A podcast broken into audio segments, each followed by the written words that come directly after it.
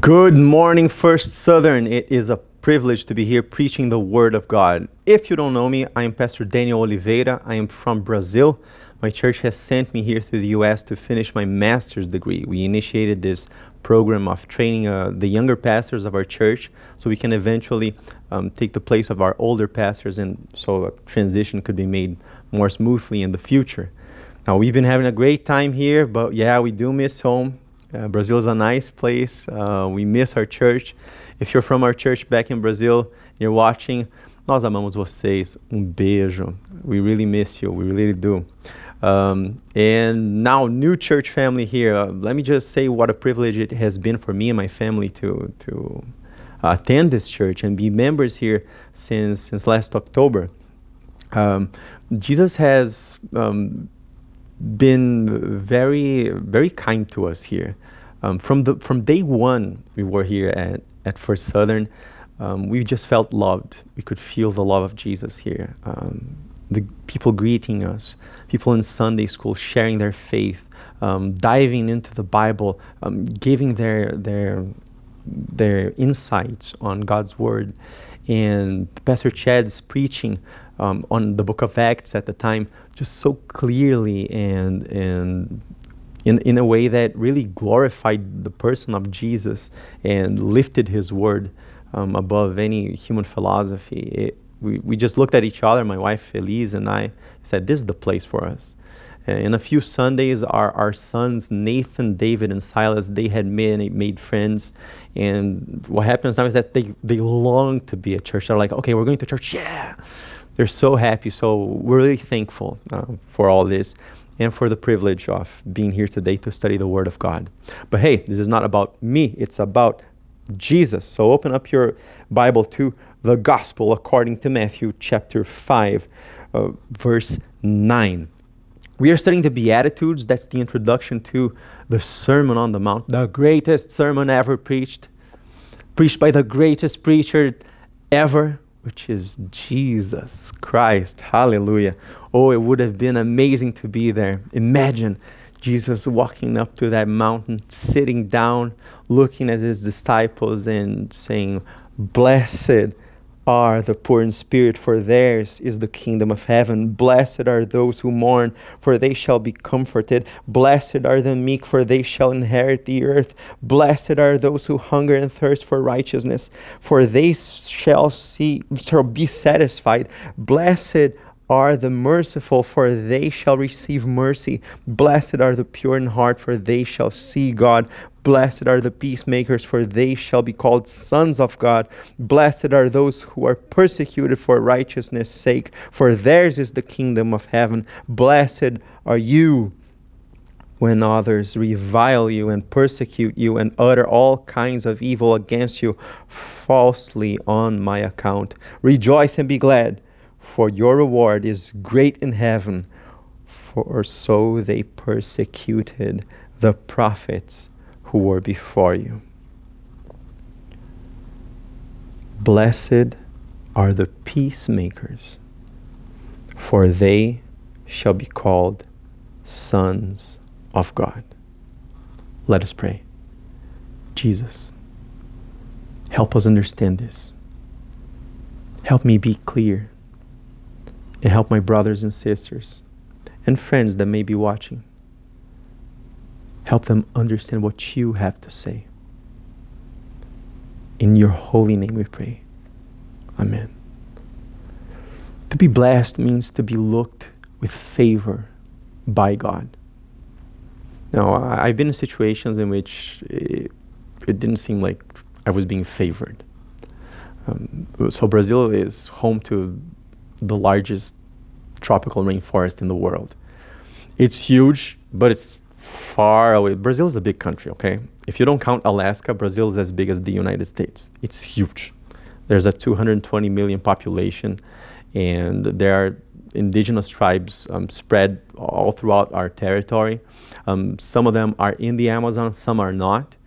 Um, but there are tribes in the Amazon that have not been reached by by society as we know it. They have no contact with modern man. Um, so we pray for those. But there are other tribes that have already been reached by the gospel, and I had the privilege of um, visiting one of them. In my time there, it wasn't it wasn't good, but it was great. How? Well, first of all, it's very humid and very hot. Um, maybe not as hot as Arizona, but it's pretty hot. And in the jungle, the jungle is dangerous. So uh, I almost got stung by this um, black centipede with red legs. Um, people told me that if I had been stung by that, I would bleed through my eyes.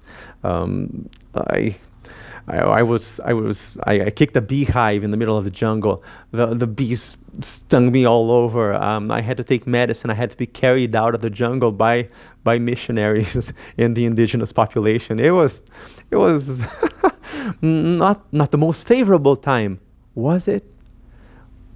It was. It was incredible. And we had the opportunity of sharing the gospel with that with that tribe and encourage the Christians that were there and teach the Bible. It, it was incredible. It was amazing. Well, did you like being stung? No. Did you like? I, I, I kicked a big knife. I cut my foot in a canoe. It, did I like it? No, I didn't. But you know what? Those experiences um, gave us so many points of contact with those brothers and sisters that I just just fell in love with them. And I always carry them in my heart and I pray for them and I pray that God uses them powerfully. Now, th- that situation, okay, it wasn't all roses, but the favor of God was upon us. In that situation in which I got stung by the bees, we were hunting the indigenous tribe had uh, smelled um, wild boar that, w- that were in the jungle, so they started shooting um, the boars, and they wanted us to hunt with them. And on my way to the to the place where the boar were, so we could hunt, um, I kicked that big knife. My foot was bleeding. Um, I was barefoot, uh, walking in the middle of the jungle. I kicked a beehive. So uh, there I am sitting in the jungle. People had a perimeter um, of armed uh, indigenous and missionaries around me to protect me from the boar because they are dangerous. But in that situation, one of my friends, uh, who was a missionary um, working at my church, he got a bow and arrow and he hit one of the boar. And when the indigenous tribe heard that a white man had st- stuck his bow on a boar, the church was just filled up. Everybody wanted to hear about it. Uh, we uh, had preached at other nights in this indigenous church in the jungle. And when I was preaching, there were like between 50 or 70 people. But when my friend preached, when the tribe heard that he had struck the boar, man, a thousand people filled the church. The, the entire village was there. There were, there were people in the windows. They all wanted to be there. Well, it was a difficult situation. We didn't want to suffer what we did. But you know what? The opportunity of talking to people and sharing God's peace through the cross of Jesus Christ that night, it, it, it was worth it. It was all worth it. And as we were traveling back in that little airplane over the Amazon, a thought um, came to my mind and it filled my heart. That conviction that if God wanted me to go back there, hard as it was, it was, it was terrible, I would go there gladly because God's favor would be upon me. We should seek God's favor we shouldn't seek to save our lives and improve our life. No, no. Seek God's will first. Seek His kingdom. Seek His favor. Now, what does He expect of me? Well, the verse we're studying today is that He saying, is saying that He expects me to be a peacemaker. Now, the word blessed, if I look for other uses of it in the Bible, it appears in 50 other places. So it's really nice to see how different authors in the Bible they use this word. Now, if I look for the word peacemaker, it only appears once, only here.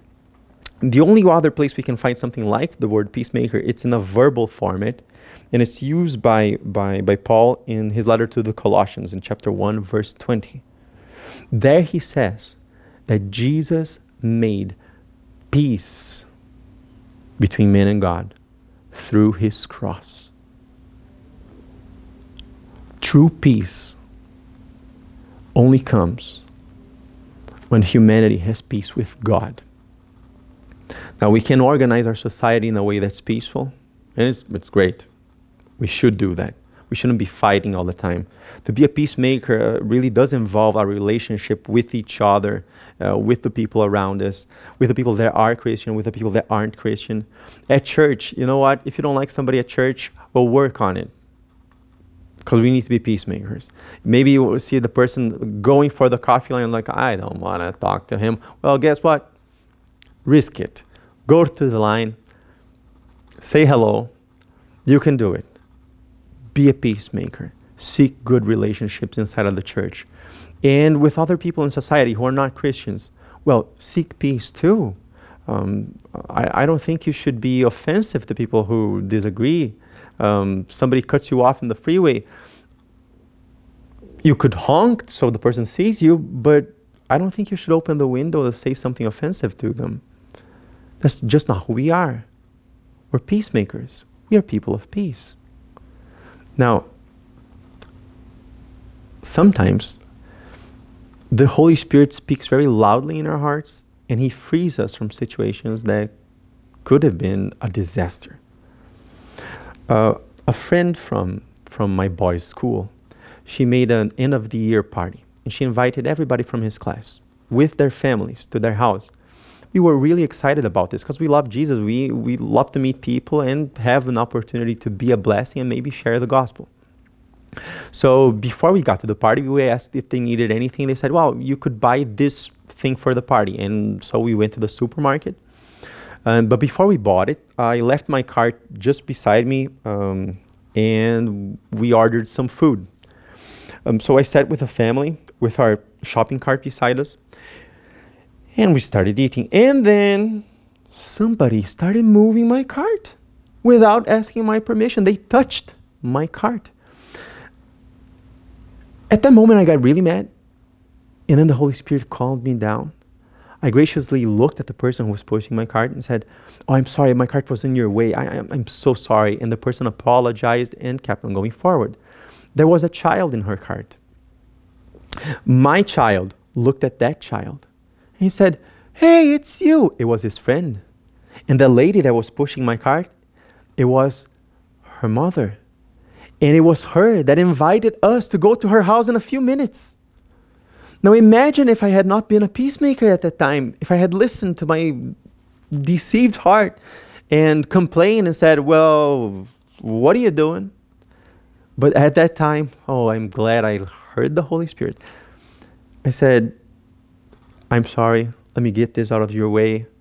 Because that opened the door for a good visit at their house a few minutes later. That situation could have been a lot different. Now, sometimes we avoid difficult situations, other times we avoid very complicated situations. There are people that don't talk to each other for years. There are people sometimes inside of the church who do not talk to each other because of decisions they didn't agree with. I wanted this wall to be green. I wanted this wall to be blue. Well, come to terms. Paint it gray, but walk in peace. Now, the peace that God has to offer is a peace that has to do with fulfillment, has to do with wholeness, has to do with um, trust in a God that protects you. And even though you're walking through the valley of the shadow of death, you fear no evil because God is with you. That is the type of peace that God's talking about. You may go through the valley of the shadow of death, but you're not fear. You're not in fear. You're not fearing evil because Jesus is with you. God is with you. Now, this is a peace that we have to put into action. And it's beautiful that we, as in mission trips, for example, we can build a church, we can bring food to the needy, we can fix a school and, and acquire books so children can study. But you know what? When those children get to the judgment seat of God, um, having all that knowledge in their heads and their, their food in their bellies and their skins protected by the buildings we built around them, there will be nothing that can protect them from the wrath of God except the blood of Jesus Christ. The work of a true peacemaker does not stop on everyday things. It involves everyday things, but it has to do with the eternal destiny of people. We need to share the gospel. And sometimes to share the gospel, we think we need to preach at people in the supermarket for 15 minutes. That's probably not going to happen. If it does, okay, share the gospel, preach for 50 minutes. But sometimes all you need to do is concentrate in putting a rock on a person's shoe. Show love, show a little bit of what God's, God has done in your life. Just a rock in their shoe. That could be a, the work of a true peacemaker. Now, investing in missions um, cannot be resumed in social work because social work does not save the soul. Social work makes life better, which is really nice. We should do it, it's good. But if we summarize our missionary work into social work, we're just going to be helping people have a good life on earth, but they'll still face hell. Somebody has to pay for sin, blood has to be shed. Will it be your blood being shed forever in hell? Or will you let the eternal power of Jesus' blood shed on the cross cover you and cleanse you of all sin and forgive you of all sin, purify you of every piece of iniquity, make you a whole new person in peace with God? The text says, a person who is called son of God. To be a child of God. It's not merely being human. John chapter 1, verse 12 will state that all those who have received Him, they have become children of God. The power to be a child of God is contingent in your receiving Jesus Christ? Did you open your heart to the message of Jesus in a way that you gave your life, you gave your dreams, you gave Him your sins, saying, Forgive me of my sins, I was wrong. I want to die for my old life. I want to resurrect for a new life in which you are the king of my heart. Only those people are the children of God. And only those who have experienced true peace with God from his sacrifice on the cross, only those are called his children. Only those can give people true peace. Now, uh, we as Christians, we can fall into the mistake that the people in Jeremiah's time fell in Jeremiah chapter 6, um, verse 14, he rebukes people who say that there's peace, peace, when there's no peace. Be alert. There's no peace if there's no repentance. There's no peace if there is no receiving Jesus as your Lord and Savior. Now, if possible, we should have peace with everyone. But there will be times when it, when it will not be possible. The text will say that the pure in heart shall see God. And the text says that the peacemakers shall be called sons of God. And the text also says that blessed are those who are persecuted for righteousness' sake, for theirs is the kingdom of heaven. Now, there will be times in which to defend the purity of heart, we will need to stand up against evil. And you know what? That's part of being a peacemaker. We don't sweep the dirt under the rug. We don't hide other people's um, sin in order not to make a fuss.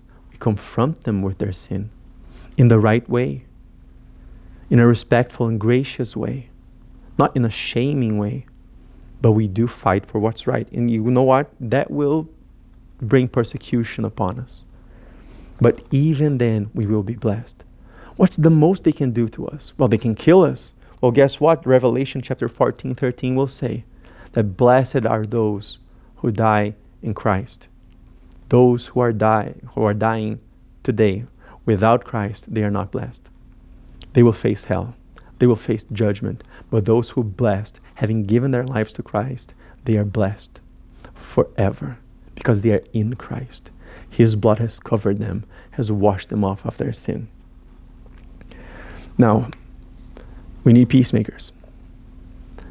Now, if you need to confess your sins because you haven't been a peacemaker on small things, you have been an angry person, not giving a good testimony, shaming God's glory where you walk, you can ask for His forgiveness right now.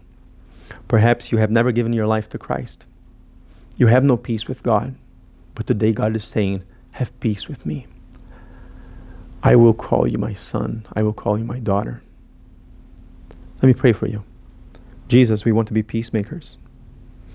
But for that, we need to know your peace, true peace. Let us champion Jesus Christ in our lives. Let us look at the cross of Jesus Christ with confidence. Let his blood cover us and cleanse us of our sin so that we can share the peace that we have received freely from you. We need you, God. Without you, we're lost. Without you, we can have good lives here, but an eternity of suffering in hell. Let us not look to this world without compassion. People need your peace. Use us guide us, make us peacemakers for the glory of your name. We, your children, ask you in the name of your only begotten Son, Jesus Christ.